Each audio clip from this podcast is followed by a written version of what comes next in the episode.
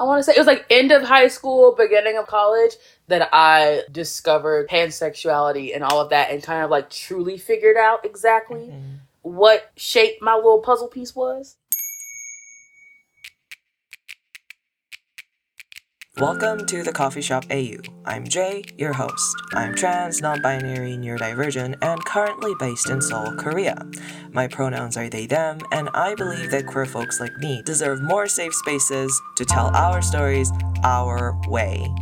And to help me do just that, today I'm joined by my friend Danee. How are you? I'm good. I'm good. How are you? I'm pretty good, pretty awake. I don't often get to do these things in the evening, but here we are. I'm excited to see you. I'm excited to see you too. I think it's been too long.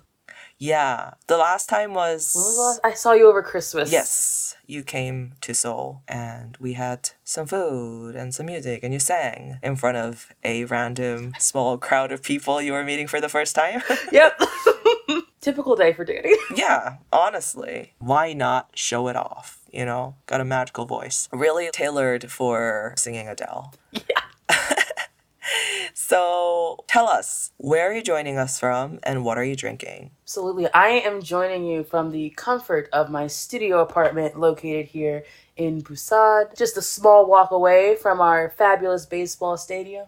And on every corner is both a coffee shop and a convenience store. Ooh. Some might call this paradise. I call it home. Oh, that's wonderful. we met through Mo, Yeah. you know, just to put everything out there.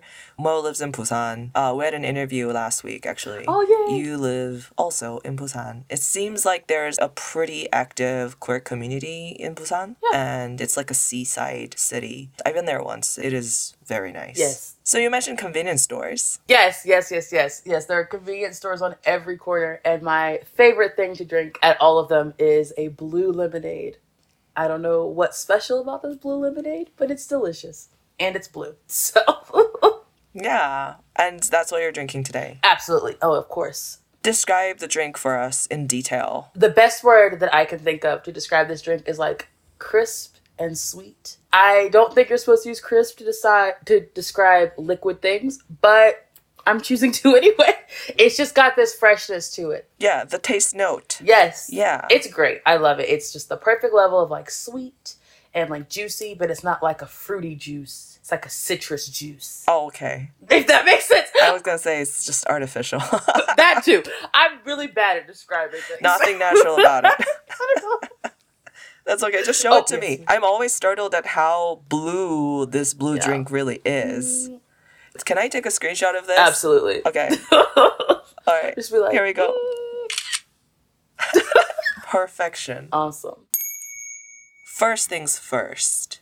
Tell us a little bit about yourself. Of course. So, for everyone, I am Danee, short for Danelia, and I am a cisgendered, pansexual black woman living and working in South Korea. Mm-hmm. I am an aggressively positive person. Yes. everything I do is aggressive. Absolutely everything. I love people aggressively. I make all of my decisions very impulsively. Mm-hmm. and I try really hard so that no Mhm. one ever feels sad in my presence. Aw, So that's that's sweet. So that's me, just my little giant ball of chaotic energy. Yeah, really, really accurate from what I've seen of you. And your pronouns are She, her. Ha! She, her. you're from the States. Yes. Moving to Korea is my first time ever like leaving the United States. So I said, go big or go home. Mm. We're gonna move somewhere new completely. Oh, yeah. And you did that because your roommate from back in the States was like, hey, Danee, you want to go to South Korea for a bit and, yep. and work and live and see what's up? yes. Because again, impulsive person. You're like, yeah. so this was an impulsive decision. yeah. but I love it. It was the best decision ever. Right. Where in the States are you from originally? So You have a whole lore. You know, I do. I was born in the state of Florida, which is where I believe I get my audacity from. Mm. And then I was raised in like s- this small town in Southern Virginia in the middle of nowhere. Mm. But I spent all of my college years and like post graduation years outside of DC. Mm-hmm. So mostly in Virginia is where most of my life has been. But I did spend a few of my like primitive years in Florida, which is where I absolutely believe most of my crazy quirks come from. Did you just say primitive years? yeah, whatever. Okay, we'll take it. Do you have any memories of growing up in Florida that sticks out to you? Because I've never been to Florida, I've never lived there, but anytime I hear any story of people who have been in Florida, I'm intrigued. So, do you have anything that you want to leave us with? Um, the only thing that I truly remember, like from Florida, is that I had a babysitter who was from Panama, and so she spoke like very proper English because it wasn't her first language. okay. And my mom used to always tell me that I like walked around like mimicking the way that she spoke because I spent so much time with her. And so she's like, You spoke very proper English as a baby. Yeah. And then we moved and you got older and it all went to shit. So well, It, it fell apart. fell apart we can't fast. swear on this podcast, I've decided. I'm so Yeah. sorry. Okay. I've decided that because I've had like one episode that had to be rated age restricted because we were talking about hooking up with people. Right. Although we weren't really swearing. Um, and then in subsequent episodes, I was like, maybe all of our episodes are going to be age restricted. And so my friends were like, oh, okay, then let me just let it rip. But then also, because of who I am and who my friends are, the worst that it got was the really general, like, area. yeah, yeah. And I was like, this is not enough for me to decide that our podcast is going to be age restricted in general. Right. So I've decided that in places where we can't like re-record or edit it out completely, I'm just gonna replace it with meows. Please, oh, there's gonna be a lot of meows because I, I'm gonna, I'm gonna do my darndest. there you go. Okay. To not curse, but I fail at not cursing in front of my kids sometimes. So we're gonna, we're gonna try real hard. The children you teach. the children, yes, I don't have any actual kids. My students are my kids. yeah, you're a baby yourself. I don't feel like a baby. You think I'm a baby. No one else I know. thinks I I'm a baby. call you a baby. I know. I met I, know, I, I met know. a 19 year old the other day, and I was like, a child, Well, that's just a fetus. right? That's not a child. That's a fetus. I was like, "Ooh, is this how J feels whenever they talk to me?" oh my gosh, you get it now. You get it now. Yeah, I was like, "Uh, uh So, for anybody listening who's wondering why I call you a baby, it's because you're in your mid 20s. When I first met you, I thought you were in your late 20s, and I thought we were sort of close in age. I'm in my early 30s. So, I was like, I can talk about whatever with this person. Oh my gosh, she's so cool. And then, Plot twist. yeah, on our way back from the camping trip that we met on, Was it the way back Um, that you? that's when I found it. The way back on the bus. Three the days station. later.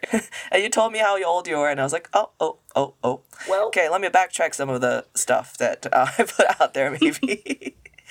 anyway, you're one of my youngest friends. That's why I call you a baby. Yes. I don't think I treat you like one. I don't think so. I just like to call you a baby. Absolutely. Um, anyway, yeah, it might be close to what I feel about you when you meet a 19 year old. I was cringing. Yes. Yes, you do cringe a little bit. It's not because the person is cringeworthy. It's just because it reminds you of how old you are Yes. and what you are like at that age.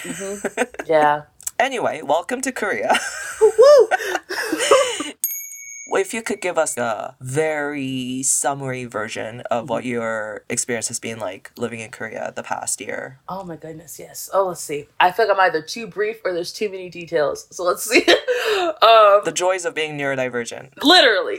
Mhm. Speaking of, side note, my friends have been calling me out on a lot of my like neurodivergent traits lately, Mm. especially with me like moving. Right. And one of my friends, I had been complaining that I had no butter. I was like, I have no butter. I'm very frustrated. Like, all I want to do is make grits and I don't have butter. And I was taking something from one apartment to the next apartment. And when I came back, I walked in and my friend looked at me and went, Danee, you have ADHD. And she, she opens my Mhm. fridge and is like, You have two sticks of French butter unopened. Dude, just in the fridge. Oh my gosh. This reminded me the last time I saw you in person, you were also talking about not having butter, but you were also saying simultaneously that you had bought butter. Bro. so, It was, I it was totally missed that it was I so bad. we're all Yeah. multitasking at the time. Yeah. So yeah, she was like, "You." She's like, "This is two sticks of it, unopened, completely unopened." Uh, How did that make you feel, Danee? not again. Basically, one of my coworkers, whom I love, does the same thing to me. Like the other day, I was telling her how I got so much work done, and she's like, "Oh, that's good. Like, what did you mm-hmm. do differently to help you get all this work done?" And I was like, I put in my headphones, and I realized when I am playing music, if I let the songs change, I can't focus. But if mm. I play the same song over and over and over again on repeat, I get so much Oh stuff done. And she looked at me dead in my face and said, That would be the tism. That's how she refers to autism. And I was like, Mm. I hate you. But you're probably Why right. do you do this to me? She's like, Normal people don't do that, Danee. Normal people don't need to listen to one song. What do you mean, normal people? Right.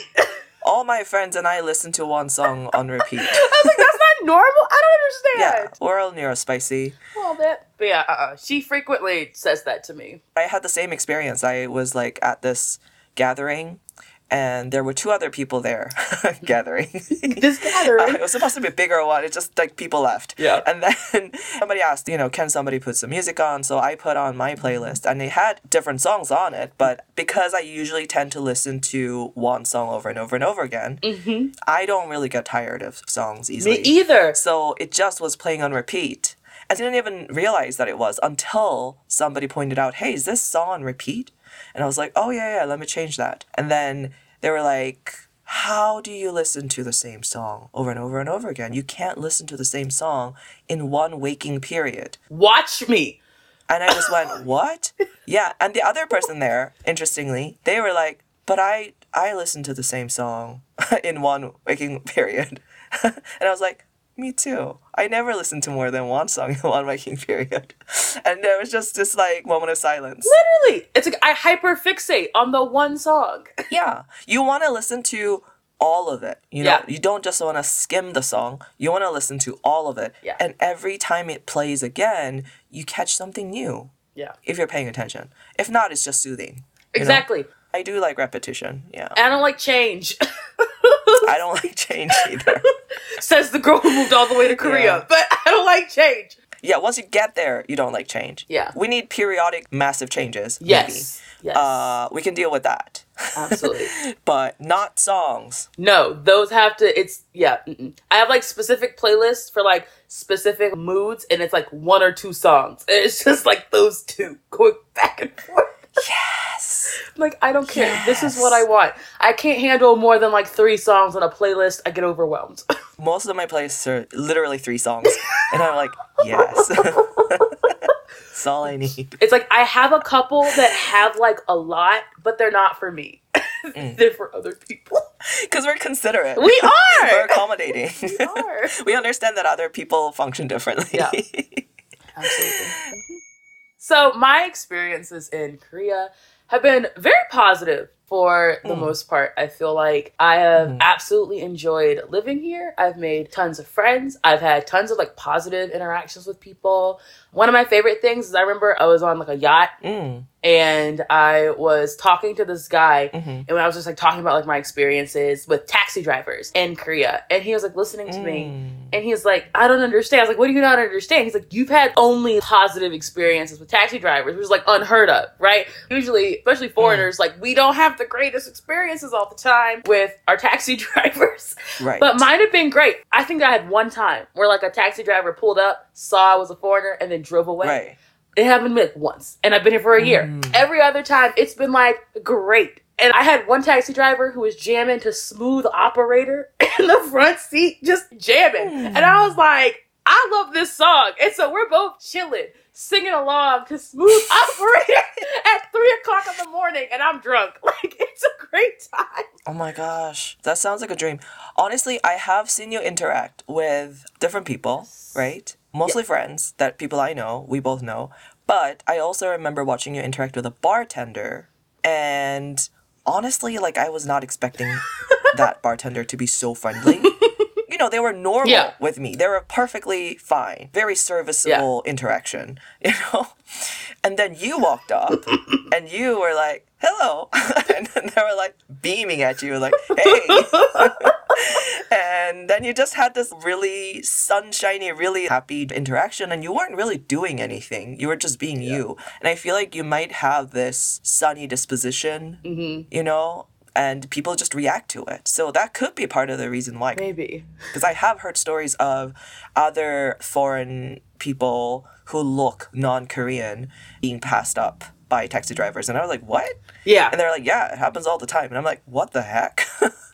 Uh, because I, as a person who presents as Korean from the outside, I've never had that experience. So it was just shocking. But it's lovely to hear that you have been an exception, It's been great. apparently. It's been, like one time, I think my favorite taxi experience. This is when I like first came to Korea. So like, I don't speak Korean by any means. Mm. but at this point in the year, like I am able to communicate with my taxi drivers enough to get me home. you know what I mean? Right. Because you're learning Korean, Yes. you're taking Korean Yes. lessons. So I, I am Mhm. able to do what I need to to get home in one piece. Oh. Um, but at this point, I spoke like little to none. I basically just hit him with a I don't speak Korean yet, and we just kind of keep it pushing. Mhm. And so I had gotten in the taxi, and I don't remember what he said to me, but I definitely was like, I don't speak Korean. And so he switches and he starts talking to me in English, Ooh. and he tells me that he actually lives five minutes from where he's about to drop me off at, which is my apartment. And I'm like, Wow. what are the odds, right? Because like I'm in, I'm at Gwangalli Beach. And I live like 20 minutes away from there. And he's like, driving me home. He's like, yeah, I live like five minutes from you above the Lotteria. And I'm like, stop. what is it? He's like, yeah, if you need anything, this is my room number. Like, just let me know. He never gave me his name or like a number to reach him at. But he's like, just come pop Yeah, up. Just as everyone what? I remember telling Ian about it. That's kind And he was like, good "What?" I was like, "Yes, this, this Ian is your uh, my best friend." best friend slash roommate Yes. from yeah the person who convinced you to come yes, to Korea. absolutely. Yes. But yeah, he was just like, "What?" I was like, "I don't know how these interactions happen to me. I don't know. It just does." And it's like, Yeah. Yeah, it's just who you are. Yeah. Just who you are. And um we'll get more into this, Yes. you know, your entire experience of living in Korea later on. But yeah, kudos. Kudos to your your vibes. boom. Human sunshine. It's the only way I survive. I think at this point is just pure like vibes. it's like you can't you can't like have a conversation with me and be upset. I just can't believe it. I refuse to accept that. I refuse to think that's true. I will make your day better. I will. That's completely true. Um, you know, when we first really spoke was at the cabin in the woods. Let's just hold on, pause. For anybody who doesn't know what cabin in the woods Yeah. is in this context, please listen to the previous episode. So Mo's episode, Ooh. which is going to be released before this one. Just listen to that. But how would you describe it though, since this is a separate episode? Oh my gosh. That whole trip was the most uncharacteristically me thing I ever could have done. I loved it. Like, so let me explain. Interesting. Let me explain.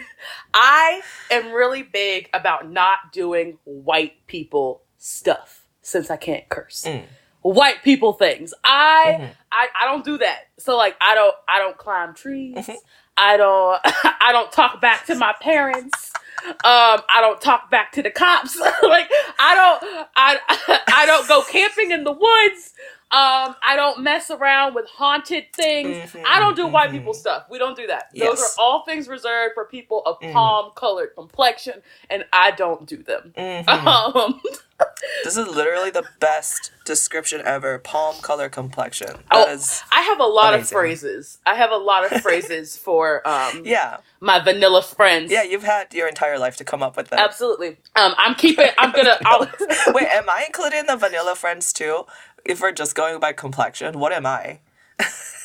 I haven't considered that, and I don't know if I could come up with one that's not a little Right. racist. So I'm not gonna even go there. We're not even gonna cross that threshold. We're we're gonna go.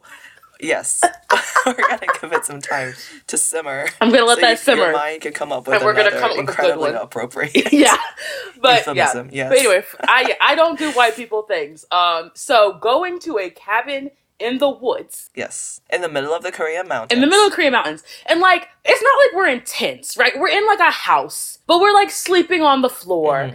And you, we have to remember that the closest thing I've been to camping Mm. is a fancy cabin that's like four stories in Tennessee with a hot tub and a pool Four table. stories. It's Is that- huge! does that still count as a cabin? I don't think so. It's basically a Wow, house. I've never been to it's basically a house in Tennessee. Yeah, basically a mansion. And basically, it felt like one because we have to remember I was poor. So, like, my family would spend like three years saving up to go to a cabin in Tennessee for like a week.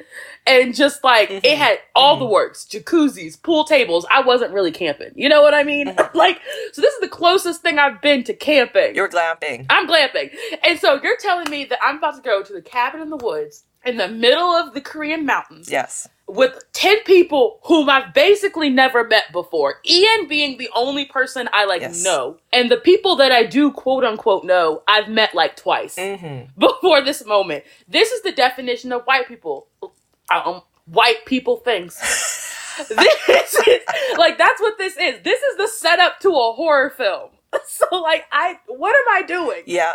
I Um, cannot disagree. So this this is not this is not something I do, but for some reason, moving to another country and being stripped of all the people that you know will make you do some crazy things Mhm. for friendship. so I agreed. I agreed to go to Yeah. this fancy cab not fancy, but I agreed to go to this cabin in the woods with a bunch of strangers who could potentially murder me for like 3 days. Yeah. I regret nothing. I clearly came back alive. You did come back alive. Uh and although, you know, physically I feel like we're all pretty hungover Absolutely. on the way back.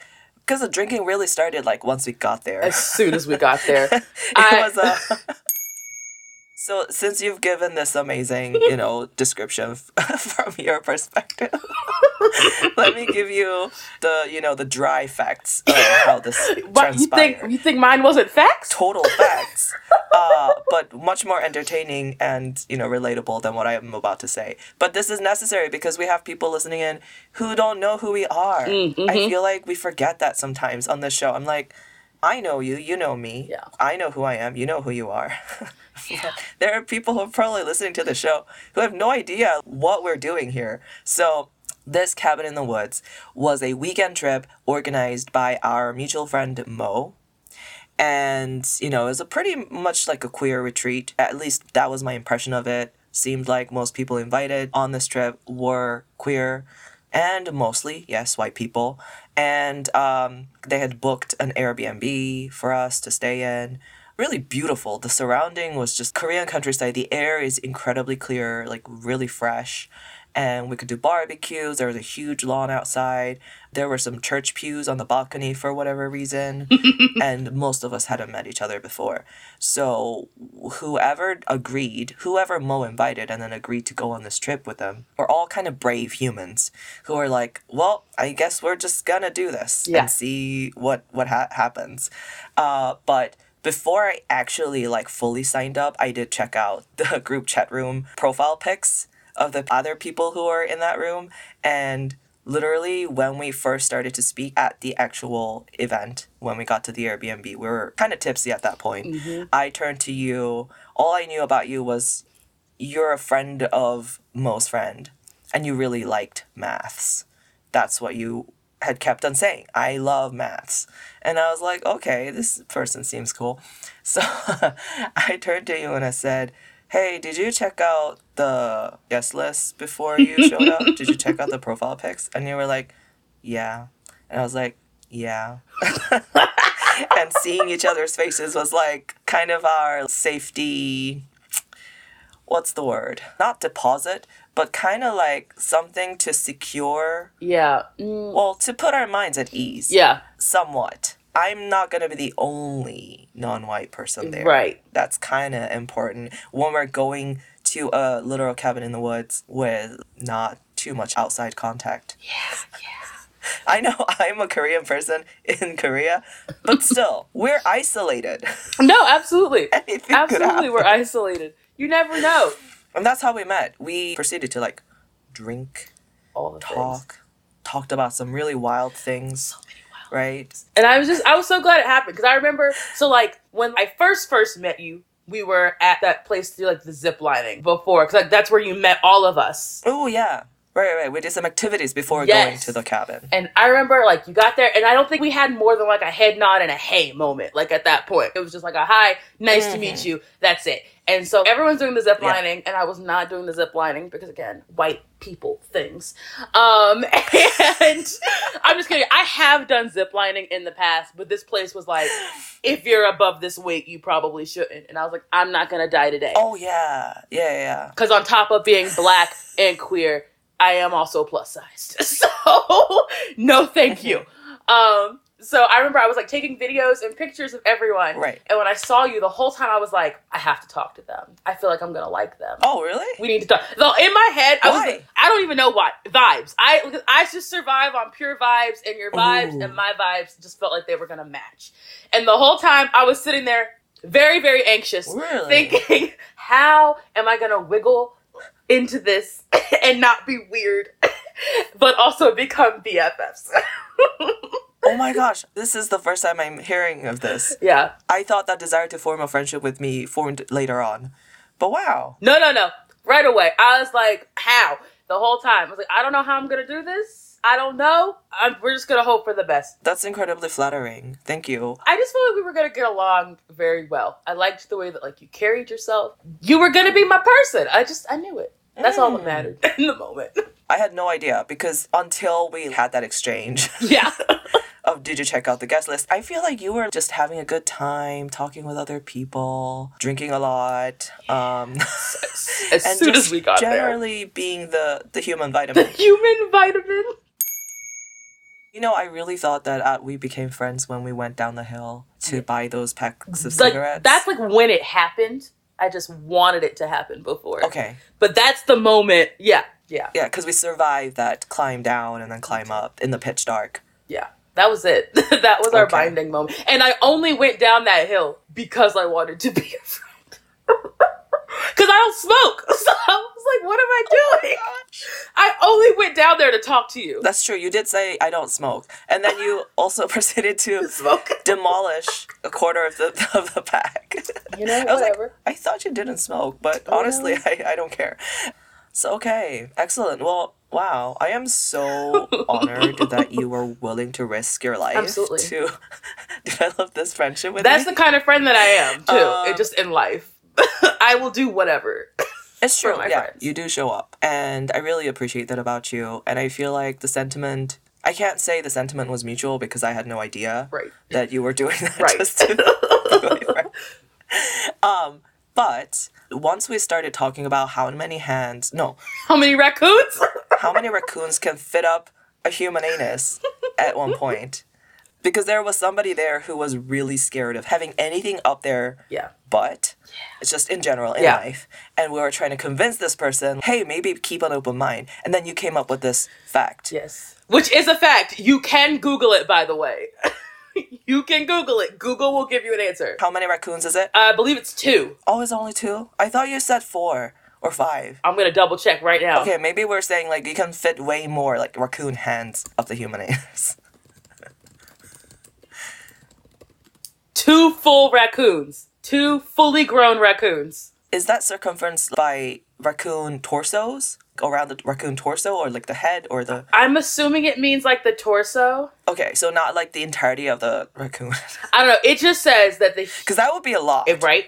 Says the human anus can stretch up to seven inches before taking damage. Seven inches, that's a lot. So you can fit about two full grown raccoons up your butt before taking damage. before. T- so it can keep going. I feel like It there will be some kind of prep work and oh yeah, right. Okay. It just hurts. It just hurts after that. and maybe you know? you're, you're gonna lose some functions later Maybe. on. Yeah, everybody works differently. Mhm. But um, I feel like that moment, and everybody was like bawling over, crying because of this incredible fact that we all found out. Uh, you really enlightened us. I feel like that moment was the moment when I was like, huh, okay, yes, we are going to be friends. the beginning of a beautiful friendship. Please walk me through what was going on in your head at the time. Okay, so first of all, let let us own the fact that we were pretty drunk. Yeah. We were like at least two bottles of makgeolli into the night. Yeah. Also, the night air was so fresh, and it was just like the whole kind of chemical induced euphoria, plus the fact that you were willing to, because you did not start this conversation. No. This person and I were talking about this, and you were standing like near us, and you were just kind of listening in. And once I started to make some arguments for never say never, Yeah. I mean, you don't have to say yes, but just keep an open mind. I'm very pro trying anything once. Yeah. And I was just trying to argue for that. And when you really just seamlessly joined in on the conversation, and you wasn't just like, yeah, keep an open mind. You're like, two raccoons, two full raccoons can fit up there. So just don't be scared of little bitty human hand.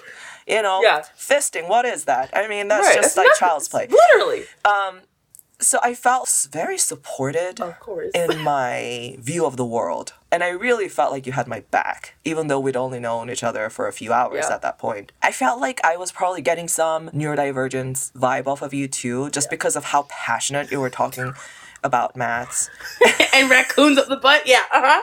You didn't, yeah, you didn't have to. You didn't have to talk about it, but you kept bringing the conversation back to like maths. Of course. And I was like, I like that. When I see someone like that, that's usually like a good sign for me. I know I can talk to this person. So you piqued my curiosity, and also you had stuck it out the whole trip down and back up the hill Yeah. with no lights. You were complaining the entire time. Uh, to be fair. Absolutely. But it just added to the Right. great. I'm gonna do it for my friends. Like I'm gonna do it, but I'm gonna complain about it. But I will do it. Yes. Absolutely. I don't even personally really want to take anything up the butt in Uh-huh. general. I'm like, just leave my butt alone. I don't know, just leave it alone personally. So technically, I was on his side, but Really, I did not catch that at all. but I do think we should always keep an open mind to things. Like I could be convinced by my partner if that's what they wanted to do. If they told you those statistics, I mean, those it's pretty good statistics if you ask me. It's pretty good. really is. It's so specific. It could not be disinformation. You know, there's no way that that's made up. Someone tried this. It's so Someone specific. did it. right? Somebody did do this. Otherwise, how would they know? How do you know? I mean, because there's no way they're purely going off of like math alone. Like, you know what I mean? Someone tried it. Yeah, why a Someone raccoon? tried it. I, I have to believe that. I have to. Because a raccoon's a very specific animal. Oh my gosh. So let us move on. Yeah. Because I could talk about raccoons up the butt for hours. We could have about five episodes about that alone. And if we want us to, we can make it happen. So uh, let us know. Yeah. You know? We're taking DMs and emails. Maybe we'll find a volunteer. volunteer. I'll find some raccoons. Oh my gosh. That would be awesome. So you're in your mid 20s. Yes. When did you first realize you're pansexual? Did you assume that you were straight before that? Yes. So I realized that I was not straight um, when I was a senior in high school. So I was like 17 years old. Mhm. And the thing is, I spent my whole life doing like musical theater, which should have been my first clue, but that's besides the point. Of course. Because of musical theater, I met the person who would later become my first girlfriend. Mm. Through that and like meeting her, that I discovered like, oh. And I think it's like one of those things where like I always knew Mm. but because I did also like men, it was very easy to just be like, Mm. I'm straight. you know, and we're just gonna we're just gonna shut the door and ignore. I'm doing a lot of hand motions for the people that can't see me. Yes, you do talk with your hands. It's really You bad. have full conversations. I do. I really do. Just with your hands. I'd be really good at sign language. Um, yes. try, maybe I gotta learn Korean first. Um, one language at a time. Though that might be useful. Yeah. But yeah, it was really easy to ignore that I was like queer. Yes. Um, Compact. But when I met her, I was like, okay, yeah, I'm not, I'm not straight. I don't know what I am, but it's definitely not straight. Mm. and it probably wasn't until I went to college. I want to say it was like end of high school, beginning of college that I discovered pansexuality and all of that, and kind of like truly figured out exactly Mhm. what shape my little puzzle piece was, trying to fit into this world. I realized that I was queer. Senior year of high school was when I like realized and accepted that this this was a reality of mine. Right. Do you feel like you had any trouble accepting the fact that you were queer or there was like other like external No. obstacles at the time? Yeah, so I had no issue with the fact that I was queer. I had queer friends already. Mm. And so I was like, cool, this is just a thing that is sometimes. Mhm. Um, my biggest worry was really like with my family. Mm. Because like both sides of my family are pretty religious. And I had already kind of distanced myself from religion by this point in my life anyway. But obviously like my family's like we go to church and we do all the things. And I was like, I don't know how this is gonna go. And so as I was like experiencing like my first like queer relationship, I did come out to my mom four months into the relationship. I live with my mom. She's gonna figure this out. I'm 17 years old and I live with my mother. She's going to figure it out. I just I just feel like I can't hide this. Mhm, mhm. I'm not that sneaky. Yeah. Also, I've always told my mom everything. Right. So I came out to her. Things were fine. Whatever. It's all cool. Certain people, like in my mom's half of the family, know I have never told my dad to this day. Not a single member of that half of the family knows at all. I'm sure they have inklings because at this point, I don't go out of my way to hide it from them anymore. But I'm also not like telling them about it either. So like, I guess it's just really like how willfully ignorant are you gonna be? Yeah. But I also haven't had a ton of relationships since then either. So it's like, who knows? I'm sure they might guess. Because I don't think they're dumb. You know? It's, That's very kind of you to say. they're smart people. I don't think they're dumb. I think if they don't know, then at that point, I think they have chosen to not know. Uh, like, my stepmom follows me on Instagram. There's no way you don't know. And if they don't know by now, then when I eventually share this podcast episode, if they listen to it, they're going to know now. So, yeah. hi! If they can get through the raccoon part, the raccoon in the butt. yes, this is going to be a soft landing to uh, whatever that experience is going to be for your family members. so whatever. But at this point, like I'm all the way across the world. I think I worried about it more when I was at home and kind of like still depended on all of the people in my family. Sure.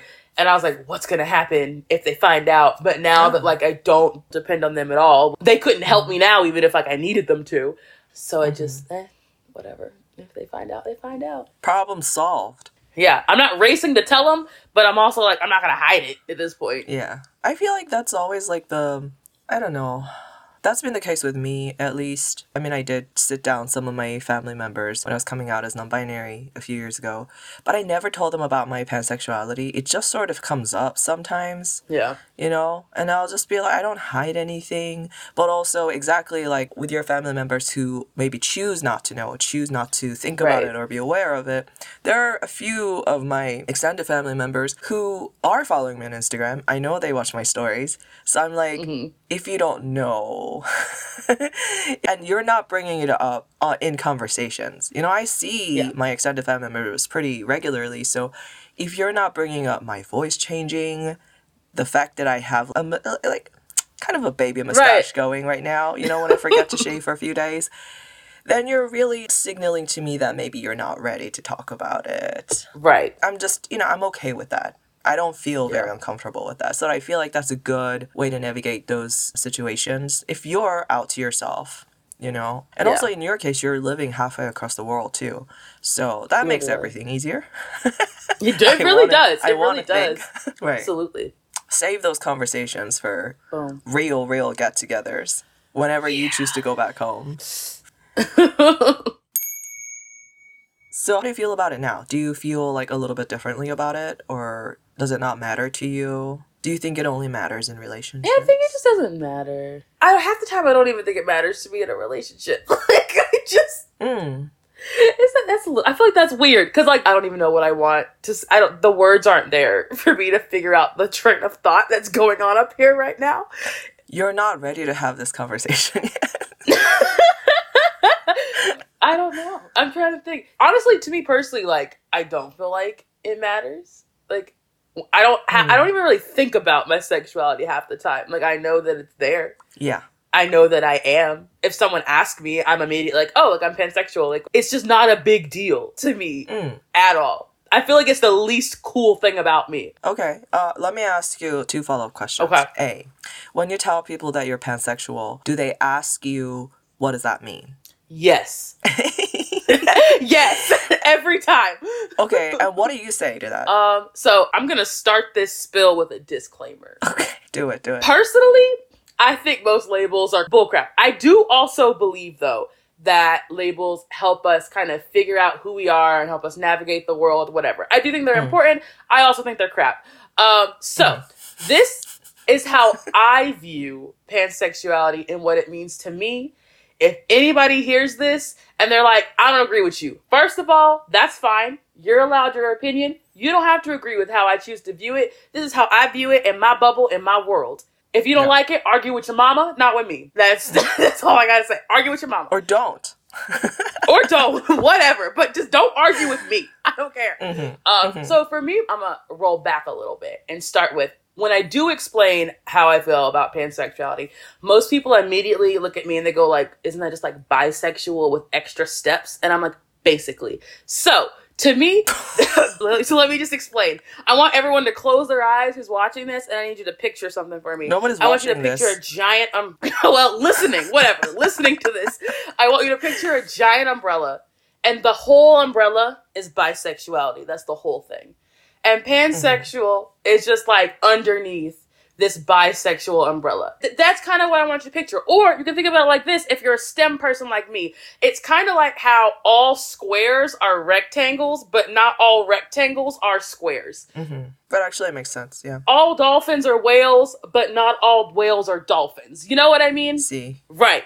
So that that's hopefully one of those three things made it click for you a little bit. So in this analogy, bisexuality is the dolphins. No, switch Uh, it. It's square. In this, Uh, it's a square. What? No. So in this situation, yes, bisexuality is the, the square. yeah, pansexuality is the square. Oh, Bisexuality is the rectangle. Right. All squares are rectangles. Not all rectangles are square. And if anyone needs to understand that, please just Google the properties of rectangles and squares. yeah, I guess whatever. So for me, this is a really long-winded way of like telling you my definition. yes. I when I was introduced to bisexuality at the time, I feel like weren't really talking a lot about like non-binary and trans people either. Mm. So bisexuality all always felt very restricted Uh huh. to me. I was like, I don't this isn't right. This isn't encompassing all it needs to encompass. Now, at this point in my life, I'm like, it does encompass all these things. I've adjusted my definitions of all the things to kind of include it. It still doesn't feel right to me. So my view of bisexuality is like being attracted to two or more genders. It includes all the range of spectrums, ev- everything in there. Everyone's included. Don't fight with me. Everyone's included. But for some reason, even with that definition, I didn't like it. I was like, something's not feeling right. I'm not, I just feel like it's not specific enough for me as a person. Or it's too specific. Maybe. I define pansexuality as being attracted to people regardless of their gender. It's just, I mm-hmm. don't even think about it. It's not even a factor that plays a role. I don't give a shit. I don't. I just like people. I don't give a. Okay. I'm sorry. I'm so sorry. It's just gonna be it's a okay. meow. We're gonna meow it. Yeah. meow. There's gonna be a lot of meows in this episode. I'm so sorry for people listening.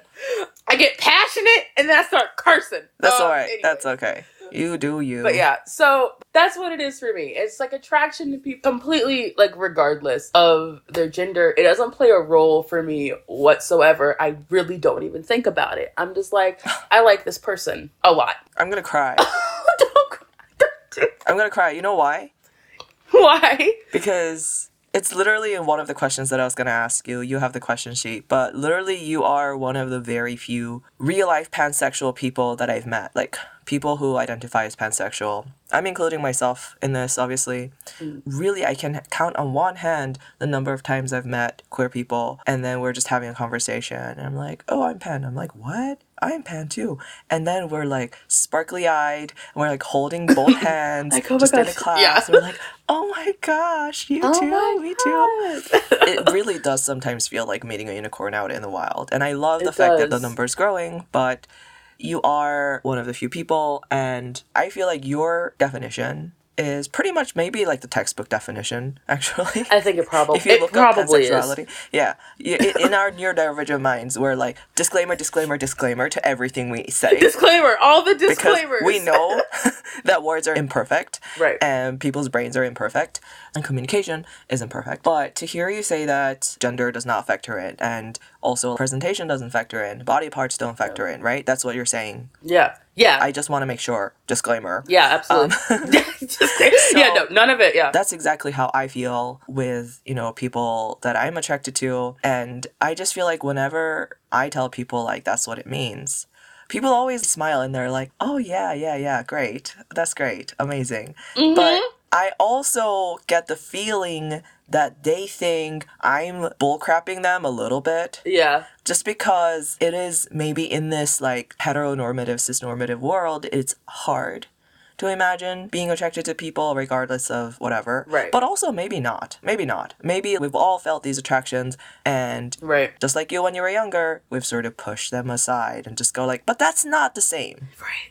That's not the same as being attracted to somebody of the quote unquote opposite gender because then the parts fit like they're supposed to.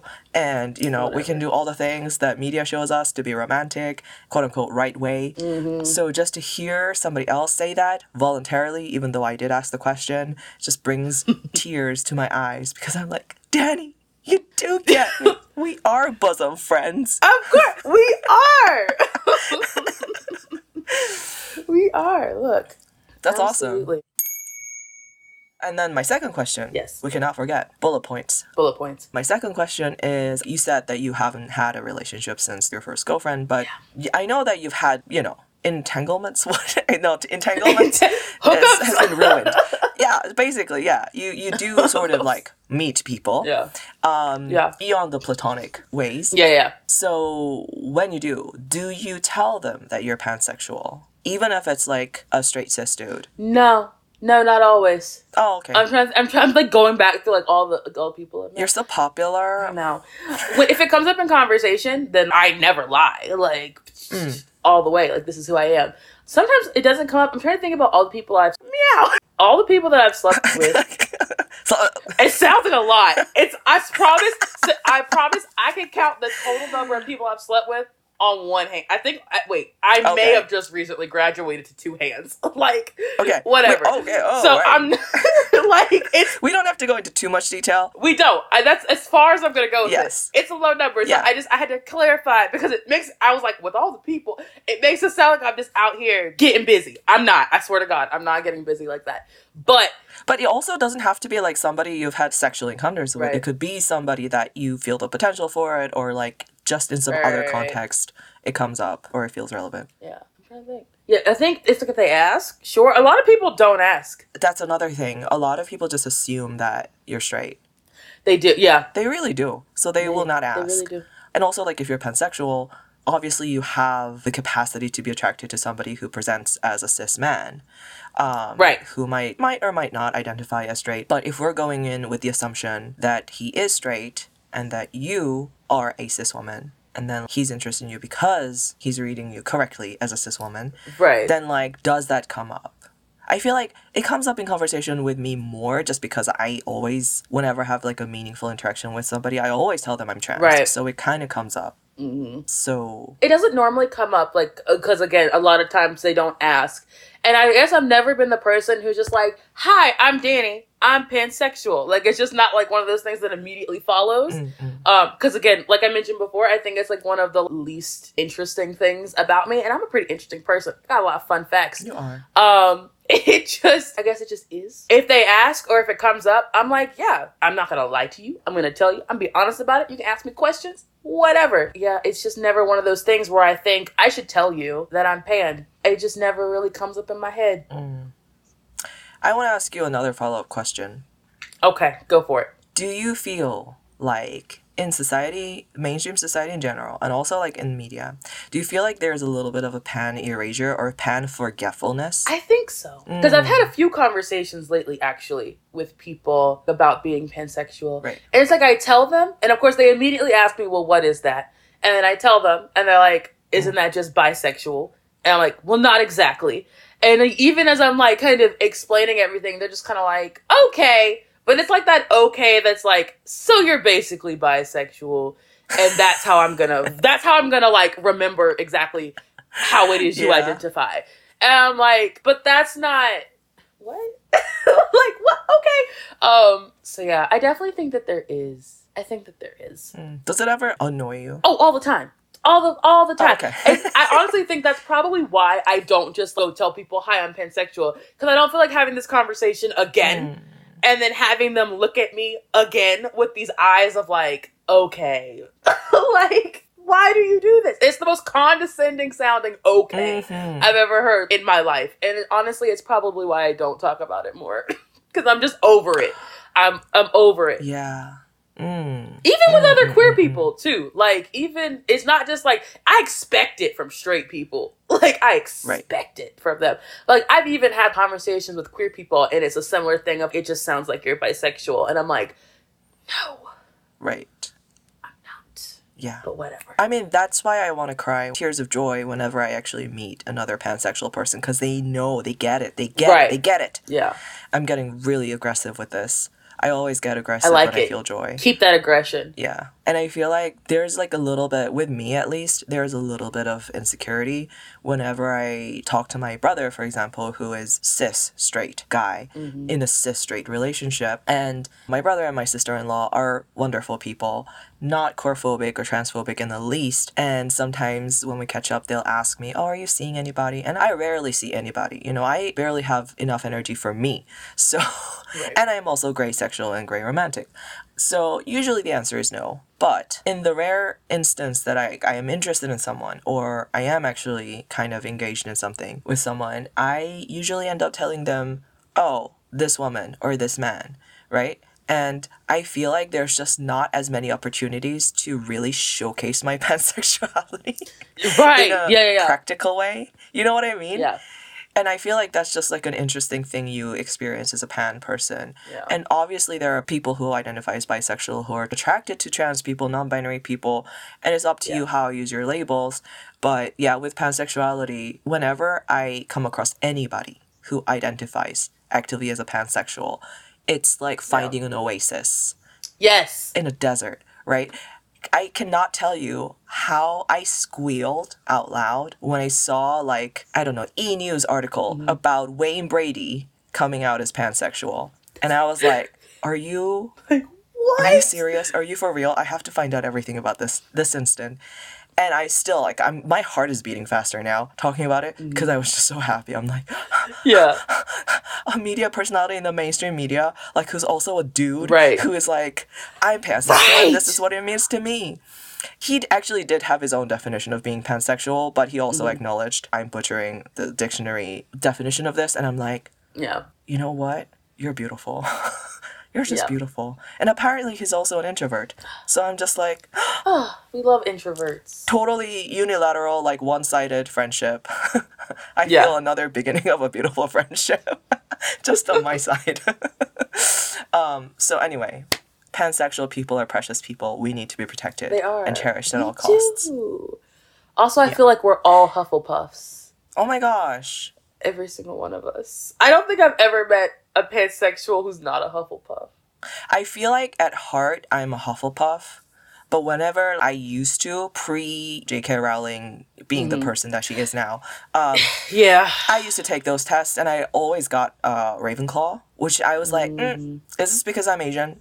Like, are Stop. you are you categorizing me Are you? based on certain ethnic traits. That's so funny. Um, That's so funny. but literally, I yes, know. I like to think I'm half, Half and half. half and half. Nos nos. It's like you know, it's the best way to drink coffee. So, anyway, what is this conversation? Yeah. Uh, who knows? I definitely think you're a Hufflepuff. You run the place. yeah, it is. gr- I am like You're the head girl. If you look up what is a Hufflepuff example, picture of me. Is that just your picture? Like, That's just you. That's oh, you yeah, smiling with your blue drink. with my blue drink. yeah. Yeah, that's me as a whole.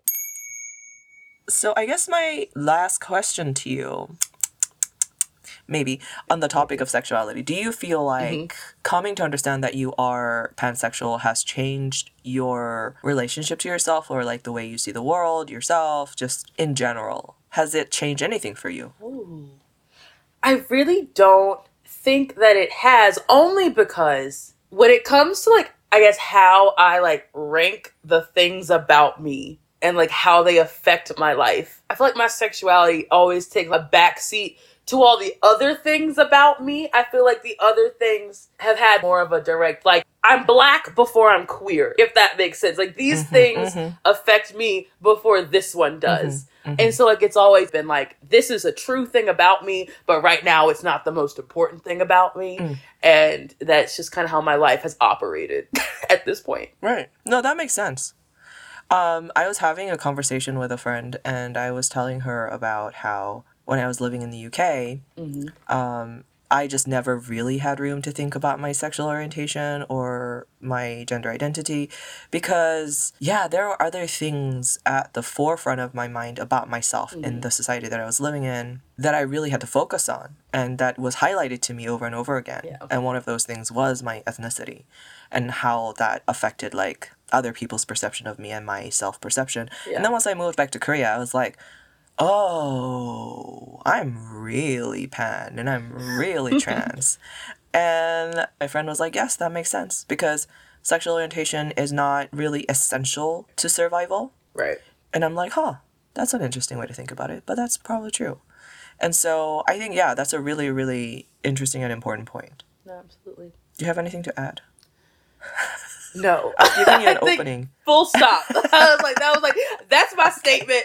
Full stop. Okay. All right, let's Oh. move on. My actual last question about the topic of being pan and queer Yes. is as I've said before, you are one of the youngest friends in my network of queer friends.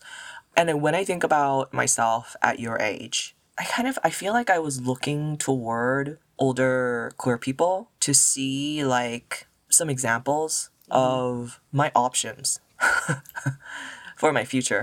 kind of like Yeah. how could my life unfold? Because as a young person, you just generally could feel a little bit like, ah, I don't know what the future holds, which is a really natural thing to feel. Yeah. Uh, but as like a queer young person, I kind of appreciated having like older friends around, just living their queer lives. Yeah. And I kind of got something valuable out of that. And I wonder, because now I am older than you, I look at you and I'm like, oh, brand new life.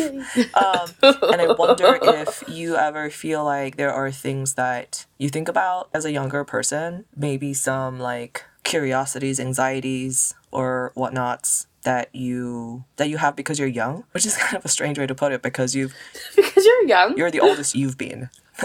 right. I know. I think, What's it like being a baby? you know, first of all, I don't consider myself a baby. um, I know. You think I'm a baby. I know that really irritates you, so I just like to say that. I I don't consider myself a baby. I don't view myself as very young. And Yeah. like even though I don't know if it's a long time, I don't really know what is a long time when it comes to like how long like you've really like known and accepted that you're queer because I feel like our version of a long time is not everyone else's version of a long time. Sure. Yeah, yeah, yeah. To me, a minute is a long time. right. So like for me it's like okay, like, I've known that I'm queer since like I was 17, I'm 25. It's been 8 years at this point Mm. and like not only have I like kind of maybe it's you know the neurospiciness that I heavily researched like anything and everything that has to do with it. I go down rabbit holes. Mm. So hmm I'm trying to think now, like I don't have like any questions off the dome. But whenever I do have questions, I'm usually like, what can Google tell me? Because I'm also like, Mm. the internet. um, and then I've helped a lot of my friends who are like my age, obviously, come to terms with like some of their sexuality, and I've been like that person for them. Because even though we're the same age, when it comes to how long we've been openly queer, like I've been that way way longer than they have. Mm. So like once I started like helping other people, I was like, I don't really consider myself like a baby gay anymore. So it's like Yeah. That makes sense. Yeah, no, no, no, that's valid. So yeah, we're we're just here vibing. I'm Yeah. not the baby you want me to be. I know. I'm sorry. It's just gonna It's be like this for another year or so. It's fine. It's okay. I, I Uh, have my fine. own like strict standards. But I wanted to ask this question because I feel like it's easier to ask older people questions like, hey, like, is there something you wished you had known when you were like blah blah 10 Right. years ago, 20 years ago? But like, what about the people who are that age now? Like, is Right. there anything they want to know now or 10 years in the future or you know just the, Yeah. the young perspective we're all we're all thirsting after it these days want to stay relevant Want to stay relevant.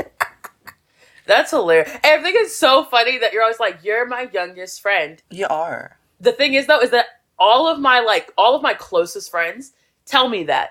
Because all of my closest friends are in their 30s. what Like even in the States, my best friend literally, I think she is 29 and her husband is 30. Mm. And like all of her friends that I also hung out with are like 30, 31, 32. They're all in that age bracket. And all of my coworkers that I was the closest to at work, and I mean, like, I hung out with them outside of work. We were BFFs. I was going to their houses for like breakfast dinners on Sunday mornings. They're all 31, 32. Those are the people I've always been the closest with. And so they always like, you're my youngest friend. I just became BFFs with this Korean lady at a Noraebang. of course you do. And she'll text me and be like, we should all get together and like sing together. And I was like, yeah, sure, sounds good. So now I'm in this little group chat with all these people, most of whom are Korean, and I'm the youngest person. Like everyone there is like late 30s, 40s, and I'm 25. Mm. it's like, I'm just chilling with these people. Okay, this is very valuable information because now you are my youngest friend, but I'm not your oldest friend. No. To you, No, not at all. I'm just a run of the mill, Yeah. you know, this is normal. Korean friend that you make on the daily, and Yeah. you just tend to attract people who are older. Yeah. Okay, I'm getting it now. So it's um, very rare that like my close friends are my age and i think the only reason right now that i have a lot of friends that are kind of my age is because the people that i happen to work with at work are my age Yeah. and they're like the ones i see all the time because being an english teacher like most of us are roughly the same age Yeah. there's like a few people who have been here for years and are obviously older but most of us are like you know fresh out of college 23 to like mm. 27ish Yeah. You know what's yeah. funny? When I was your age, most of my close friends were also quite a bit older than me too. And what I Mm-hmm. think is funny is I hated it when people are like, "You're so young. Oh, you're just a baby." And be look at you "No." now. And now I Do it to me. and you really do become the things that you hate.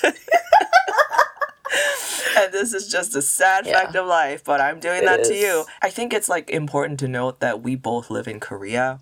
yeah And if I had met you uh, some other place where age is not such a big Yeah. social factor in just everyday interactions, the tense that you use with people who are older are different. right And the way you really interact with people based on their age, which is one of the things that you do inquire about when you meet, so that Yeah. you know how to address that person. Yeah, exactly. It's in the titles that you use for that person too. So if I'd met you some other place, like back in the States or something, I might not think about your age as much. I would still think about it, but within the queer community also, what you said about you're not a baby queer anymore yeah is really true because there are people who are older than us, like in their 40s, 50s, who might have just come out of the closet. right And so for them, it's like they look to you or to me and they're like, whoa, they've been doing this for a lot longer than Yeah. What's that like? And so in the queer community where there are people of all ages, yeah there are maybe more opportunities for friendships where Yeah. there is an age gap. Just because of the way the world is, a lot of people just don't get that choice yeah to be able to come out and live as themselves until later on. yeah absolutely I think that's so interesting. Yeah. You know, I'm really starting to appreciate the age gap in our friendship now i'm glad i'm glad through this conversation. Awesome. Do you feel like you have a good, good, good Good. queer community locally in Busan where you live? yes so actually i was thinking about this because i looked through all the questions obviously and i was thinking about my friends Mm. and the vast majority of my friends and when i say my friends i mean the ones that i regularly hang out with i have a lot of people that i'll like reach out to occasionally but when i think about like the Sure. friends that i regularly see or regularly communicate with almost all of them are queer and i hang out with a lot of people Ah. like I'm a popular Mhm. person. um, I believe you. and sometimes I don't even know that about them. And like I'll find out later. Like I was talking to one of my friends and she mentioned something about being bisexual and I was like, You're bi? She's like, Yeah. I was like, bro, like we've been friends for like six months and I didn't even know. Like I just Mm. craziness. So they turned yeah. out to be queer. Yeah. well. And it's like I had no idea. And you are beautiful. You know, like calls to like. I don't know. Mhm. So Mhm, but yeah, mhm. most of my friends are queer, which I love because I need all I want all the queer people in my life all the time. so Yes. Yeah. So true. So the vast majority of them are. oh, cool. If you're just socializing, not necessarily in a openly queer context, that still tends to happen. Yeah. I was like, I don't know how, Okay, well that's awesome. but I love it. I love it. So you're black. I am. And You it's have- February. You have mentioned it. It's February. It's Black History Month. It's Black History Month. So this month I'm blackety black black. Don't play with me. Mhm. Absolutely. Are you doing anything to celebrate it? Um, I mean, like, no, like I don't do anything specific. I'm just more extra than usual. Okay. Like, it's actually really funny. So, in my old job back in the states, Mm. I always joked with my coworkers because most of my coworkers were, for the longest time, I was the only black person that worked Mhm. there. I worked in West Virginia. It's West Virginia. So. Right. For the longest time, whenever it was February, 'cause I worked there for almost three years before I left. And each February, I was like, it's my month. Don't play with me. I rolled up to work wearing dashikis and I was super extra and just all the time. I found all the like I was playing all kinds of music. It just I was so extra for the entire month of February. Mhm. And like I love the friendships where you kind of like bully each other a little bit. That's the type of friend that I am. Again, it's aggressive. It's aggressive love, but it's love. And so one of my favorite coworkers, that's the relationship we had. Okay. It was like a big brother, little sister, because again, he's like 30 something.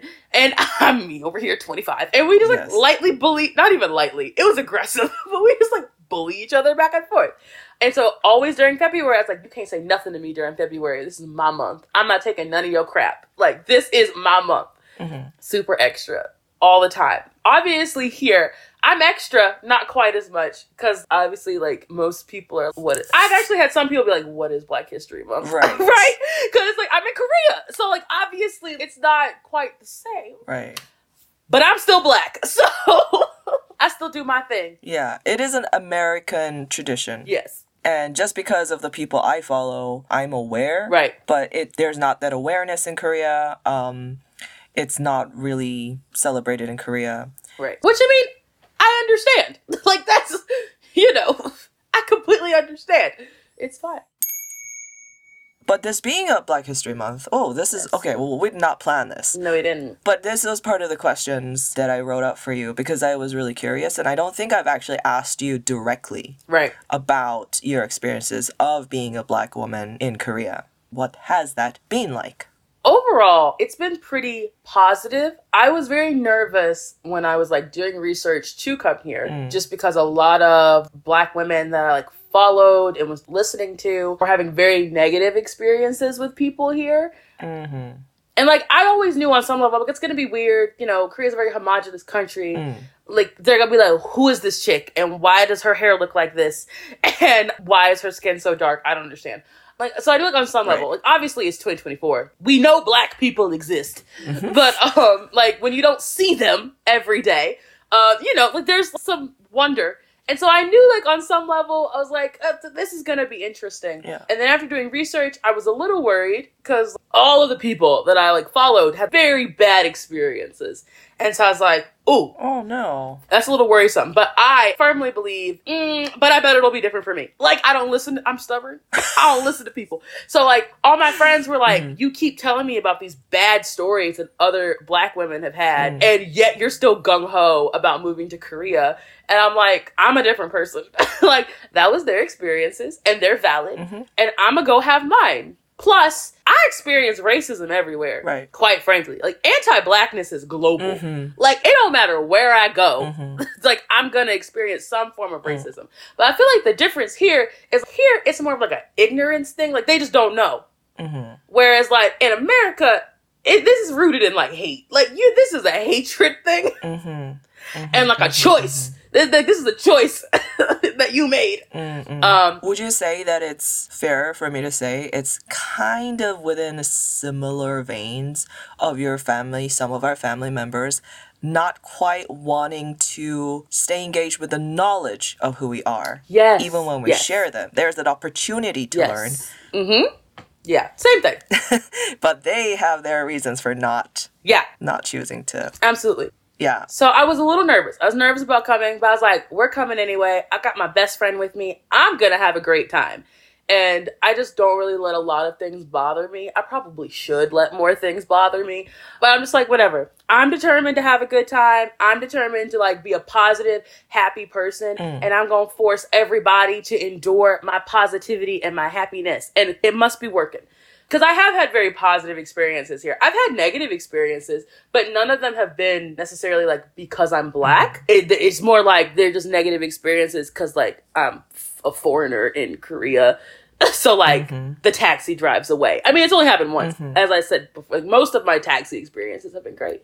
Yeah. But I think the only times I've really had like negative experiences as a black woman in Korea is really when it comes to dating and not just living. Like my life living is fine. right. like- right. No one really bothers me. No, I haven't had any microaggressions or people being like, whatever, my school treats me fine. Like everything's fine. hmm The only time I really notice a difference is when it comes to like dating people. Mhm. In which I didn't come to Korea to like find someone and fall in love. I came to teach English. Mm. But like, I'm a romantic person and I like romance. Mhm. So obviously, you want to do romantic things, almost cursed again, romantic things with other people. And that's where I see like all the differences. I'll go out to a bar with my pretty little white friend and everyone kind of gravitates towards them. And then like later, Oh. they meet me as a result of coming to talk to them and it's like oh well you're kind of cool too Mm. and then like i form a friendship but no one ever approaches me and is like i'm gonna go flirt with her. Like that's just not how i navigate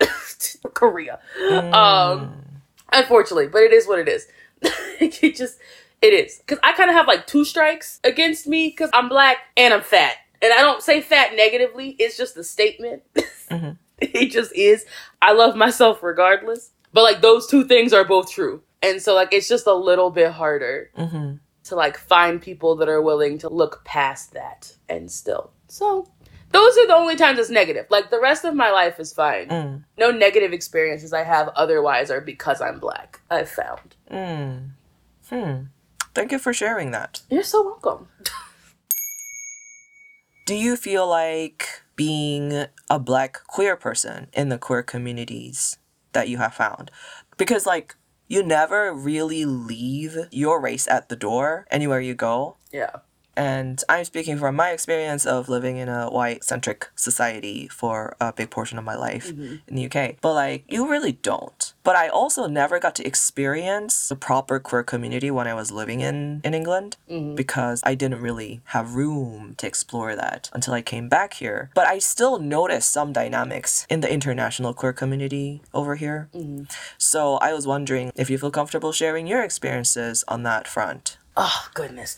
Um, it has always been whether in the U.S.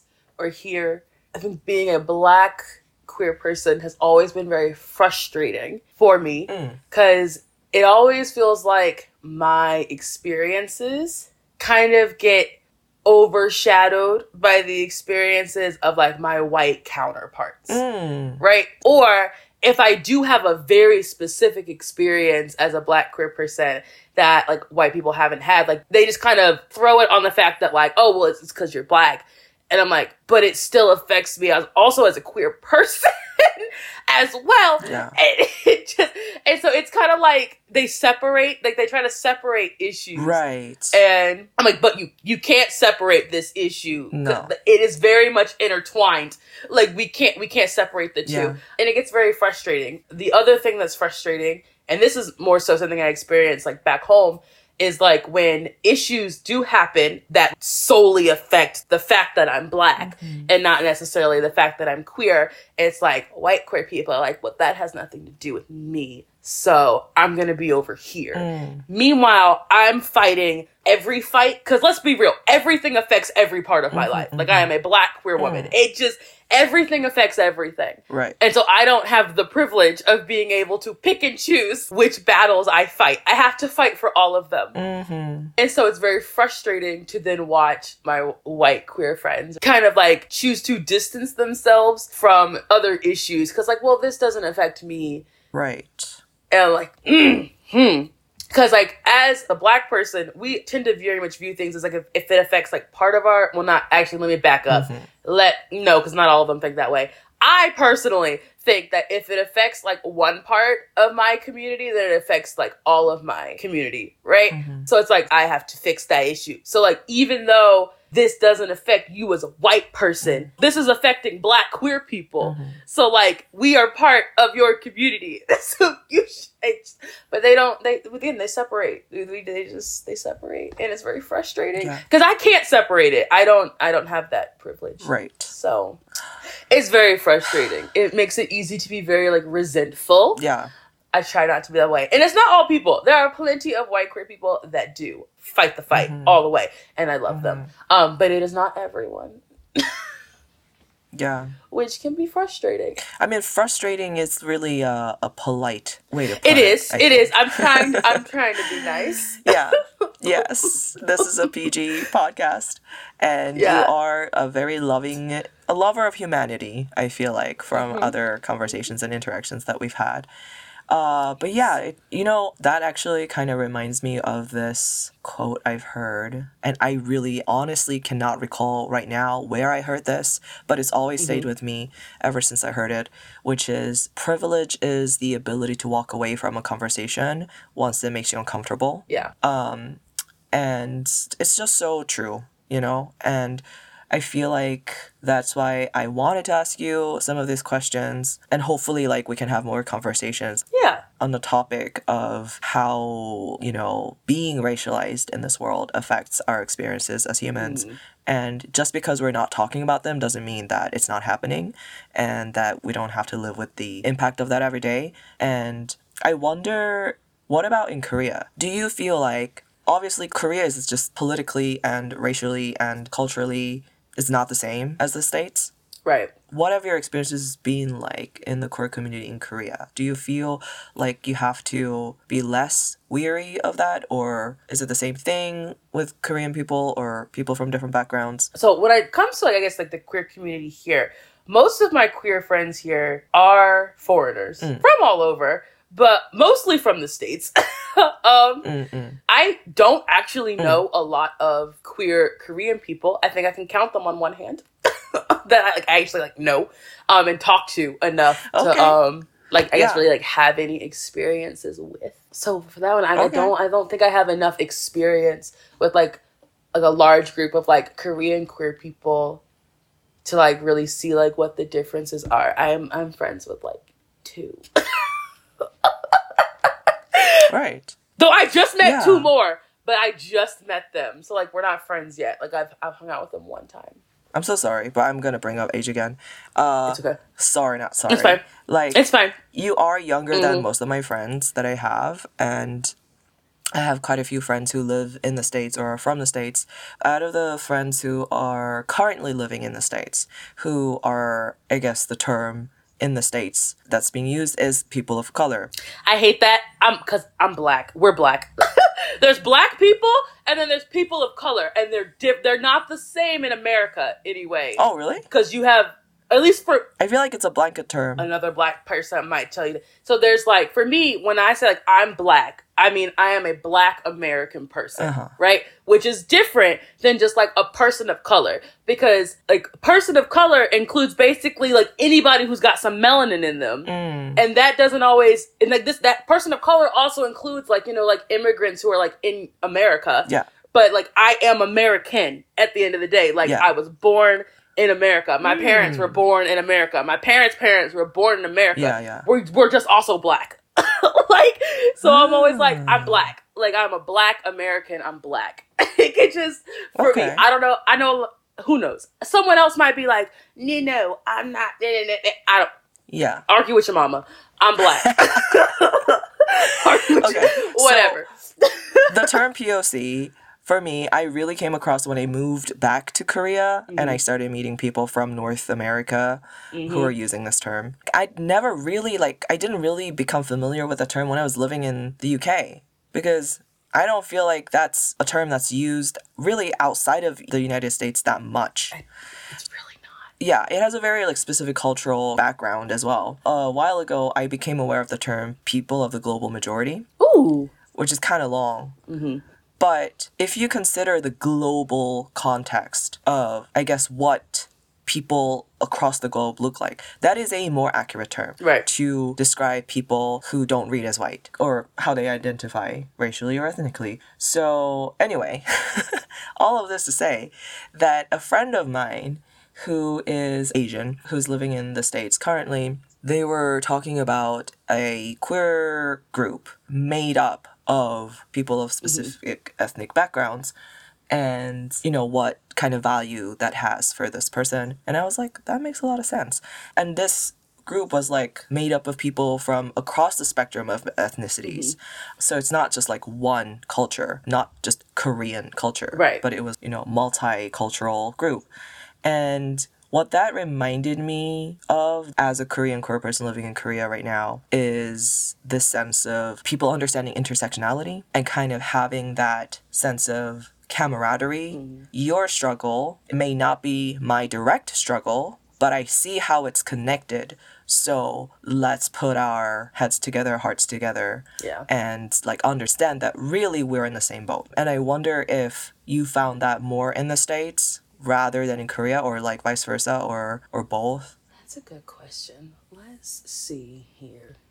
Now I'm I'm thinking now Think. about my Think away. with my experiences with different communities.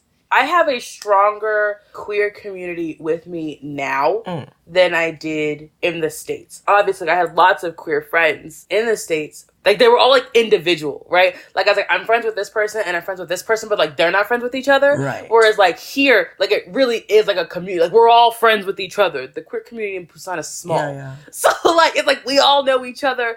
We're all here together. Whereas back home, like it was like, well, I'm friends with these queer people individually, but I wouldn't really call us like a community. Yeah. So yeah, I, I guess like I found more of like that camaraderie just here, just because of the fact that all of my like there was also individualistic there, which is you know on Mhm. par for America. So. it's, just- it's very on brand. Yeah. You know, that's really interesting. I recently met somebody who is uh, American, originally from Colombia. And this person was telling me his experiences in Korea has been more similar to the one he experienced back in the States rather than like back in Colombia. Mhm. In that everyone is quite self-contained and we tend to in public spaces at least we don't really acknowledge other people. We're all like on our phones and like please don't look at me. Yeah. just like let's pretend we're all in our little bubbles which we are. And i was like oh wow that's so interesting. And he was like yeah you know back home like everybody sort of just acknowledges everybody by greeting them whether you know them or not. And like i've never seen that happen in seoul recently but when i was growing up Mhm. I feel like there was a little bit more of that culture. And I know that on a different level, socially, Korea is also much more group oriented. And once you really get to know someone, you're sort of Mhm. taken in to the fold.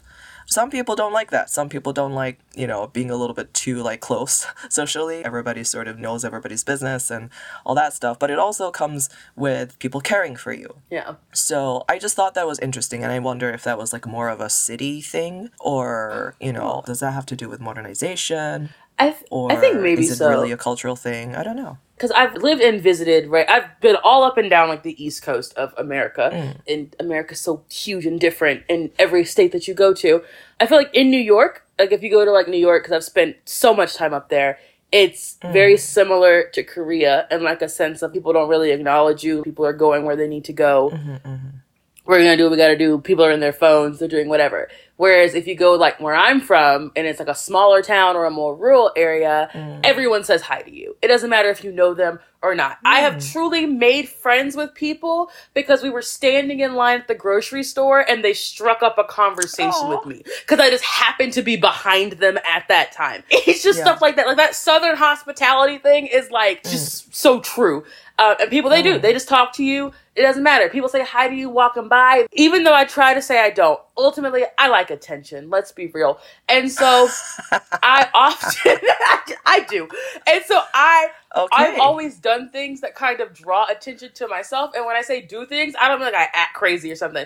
I Mm. often like get like bright blue hair or I wear brightly colored wigs. Oh, things I that see. usually make people stop and go like, ooh. And so people come up to me a lot because they're like, oh my God, I love your Mm. hair. Because like one time I had like bright blue, like fake reds. And it was great. Like, um, and everyone's like coming up to me and they're like, oh my God, your hair's so cute. Da, da, da. And it starts so many conversations with people. Mhm. Whereas, Mhm. like in Korea, that doesn't happen. And I've gone around Korea in like this bright orange colored wig. I've done it because I like Yes. Extra. People are gonna stare at me anyway in Korea. Like people stare at me regardless. Yeah. So like I may as well just be extra and be myself because Yeah. I'm gonna get stared at either way. But no one like comes up to you. They don't talk to you. They just stare at you and keep moving. Um, Right. and I do miss I do miss some of the friendliness. Hey, it's J here. My conversation with Danee will continue in next week's episode. If you have any questions for Danee so far, comments on this episode, and or your own stories of being pansexual, expat, third culture, and more, let us know. You can find us on Instagram or email us. Our Instagram handle is the underscore coffee shop underscore AU, and our email address is hi, H-I, at thecoffeeshopau.com. Thank you for listening and have a great week.